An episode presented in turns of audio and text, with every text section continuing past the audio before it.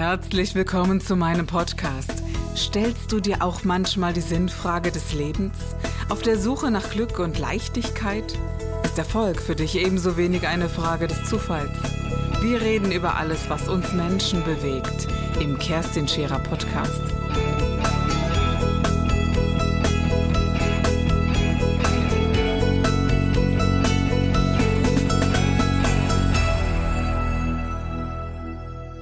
Und so sind wir beim nächsten Thema des Glücks. Dann fühlst du dich aufgeräumt, klar und bist bei dir. Ja, dies brauche ich unmittelbar, um in meiner Mitte zu bleiben. Und aus dieser Mitte fühlt sich mein Leben leicht an. So gut wie ein trainierter Körper leichter den Berg raufkommt, so bewegt sich ein gesunder Geist leichter durch diese wilden Zeiten. Es ist meine Entscheidung, ob ich mich in diesen wilden Zeiten die ganze Zeit schlecht, kraftlos fühlen möchte, ich am Ende vielleicht sogar noch krank werde und mein Körper darauf reagiert, oder ob ich sage, ja, es ist furchtbar, wie es ist. Doch ich lasse es da und regle mein Leben auf meine Weise. Und dann gibt es einen dritten Schritt. Und dieser dritte Schritt das ist für mich der größte.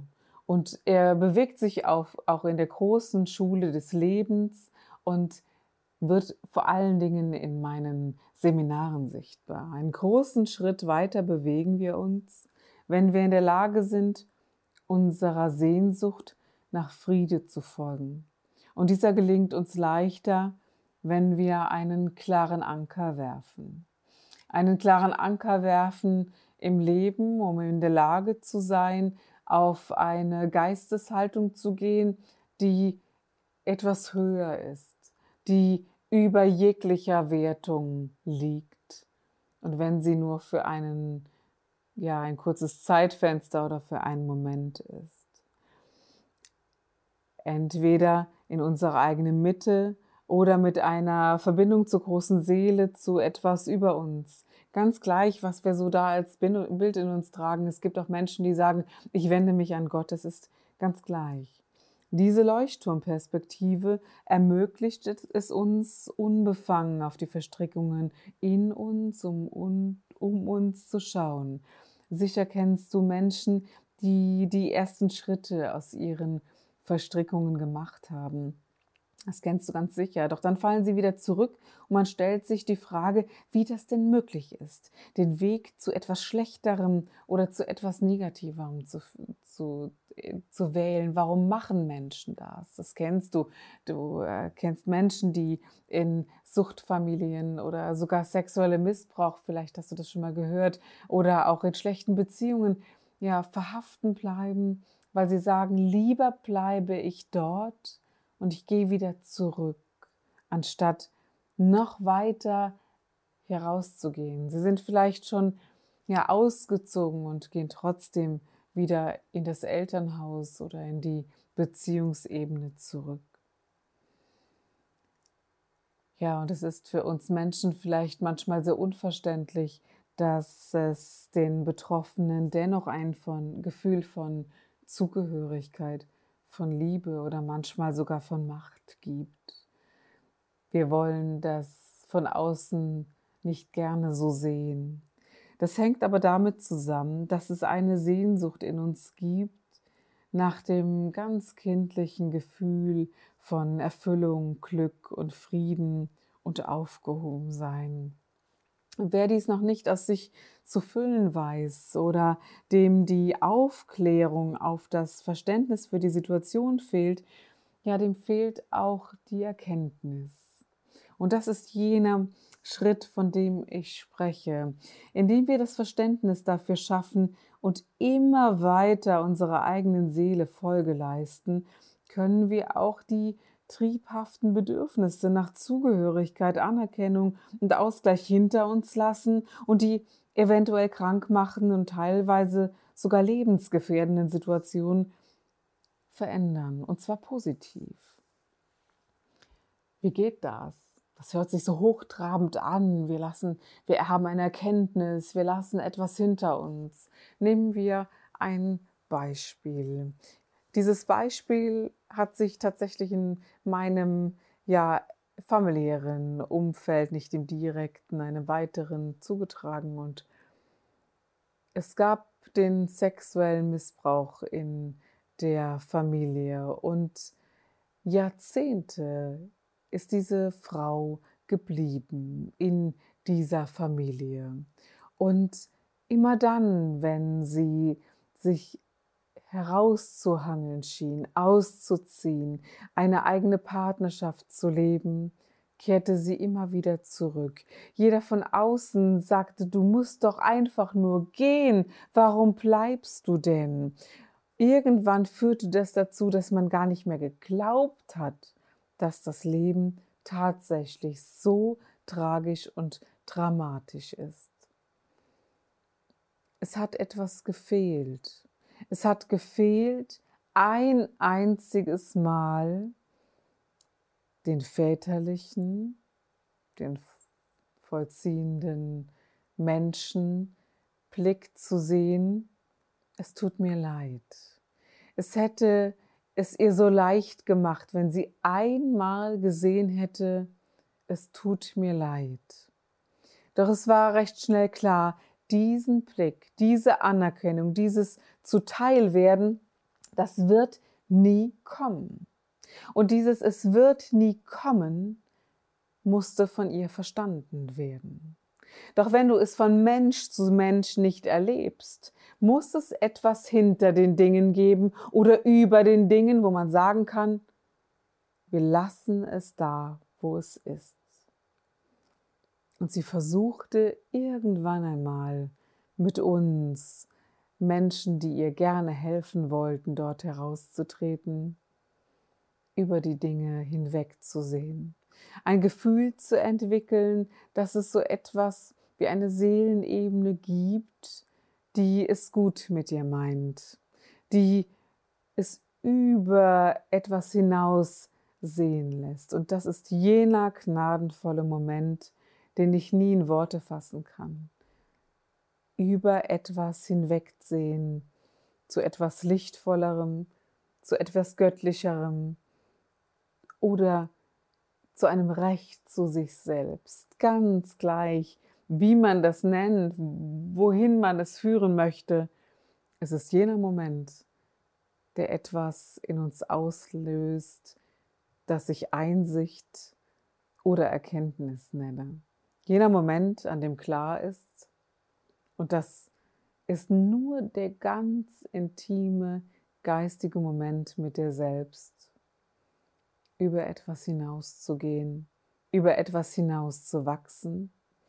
Und wenn du diesen Moment erlebt hast, kommt etwas, und das ist wohl bedingt durch die Situation, das sich Demut nennt.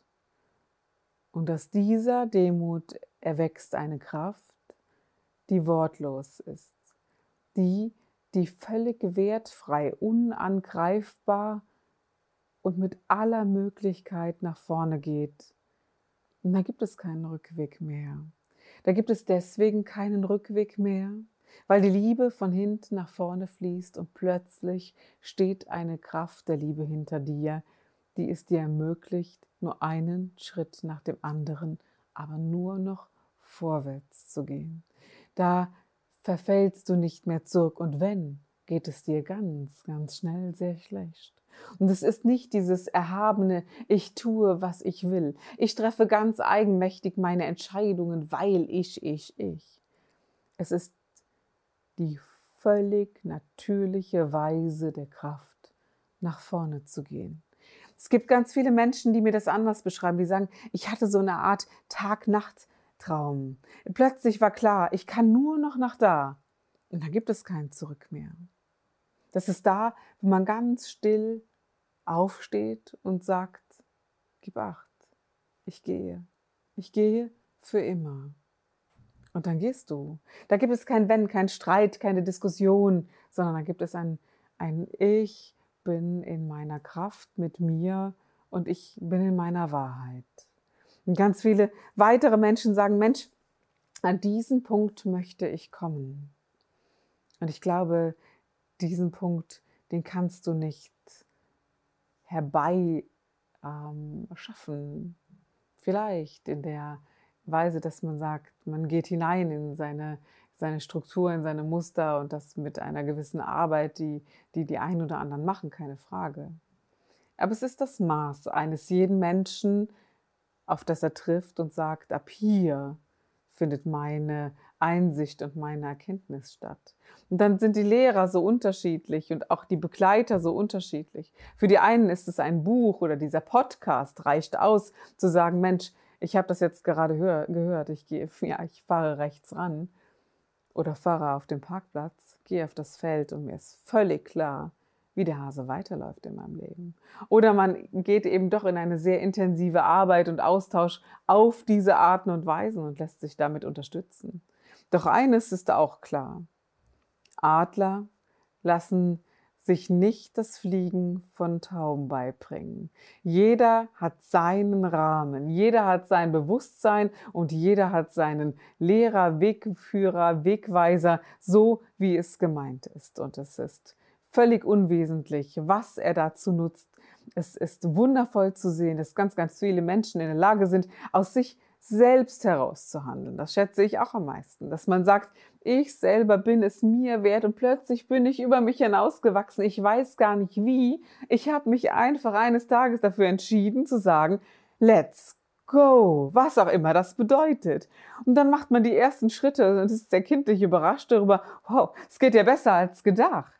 Und dann geht auch der zweite besser. Allerdings sind wir Menschen mit den drei Fs, der Feigheit, der Fixation, ja, und der Faulheit. Über die Faulheit zu diesem Thema habe ich eine sehr spezielle Meinung. Ich glaube tatsächlich, dass zur Weiterentwicklung eine gewisse Faulheit gehört und dass eine gewisse Phase des Ausruhens eine sehr produktive Phase sein kann. Ein junger Mann, 32 Jahre, und gut bekannt mit mir, rief mich eines Tages an und sagte, du, Kerstin, ich habe einen Gehirntumor. Schrecklich, keine Frage, aus meiner Sicht. Und er sagte, nein, nein, lass mich mal in Ruhe. Und hör mal auf mit diesem Mitgefühl und all dem Kram. Das möchte ich nicht hören. Ich wollte dir nur sagen, äh, wir sehen uns erstmal eine Zeit lang nicht mehr. Und vielleicht komme ich auch gar nie wieder. Ich weiß ja nicht, wie das wirkt.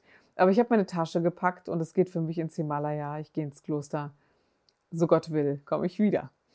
Er kam tatsächlich sechs Monate später wieder und er sah gar nicht so krank aus, aber doch schon sehr. Er hatte im Gesicht Ausfälle und man sah ihm den Gehirntumor an.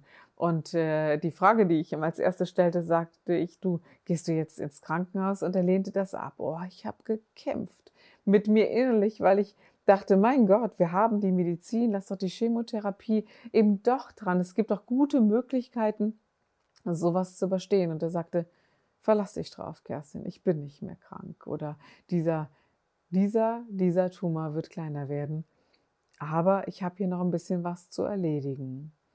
Und er ist aus dem Management ausgestiegen, einer sehr erfolgreichen Firma, hat seine Gelder hinter sich gelassen und hat ein, ja, ein Restaurant eröffnet in den Bergen. Und dieses Restaurant wurde zu einem kleinen Hotel. Und dieses kleine Restaurant im Hotel und Hotel gibt es noch heute in den Schweizer Bergen mit einem nun heute nicht mehr ganz, sieh mir das nach, nicht mehr ganz so jungen Mannes mit äh, ja 58 Jahren, der ohne Gehirntumor zu leben scheint. Er hatte noch einmal eine Untersuchung. Es gibt einen kleinen Knoten, aber deutlich reduziert als vorher. Hat die Geisteshaltung vielleicht doch eine große Wirkung? Und wenn ja, welche? Das wird ein neues Thema zu einem Podcast sein, denn ich glaube, dass es erst einmal um diese drei Schritte geht.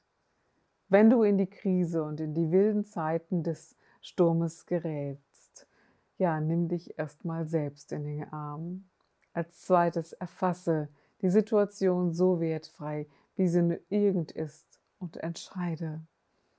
Und wenn es dir gelingt, gehe in den dritten Schritt, der doch sehr gnadenvollen und demütigen Weisheit in dir selbst oder über dich hinaus zu wachsen. Und das ist für mich ganz persönlich die Vollendung in meiner inneren Mitte angekommen zu sein.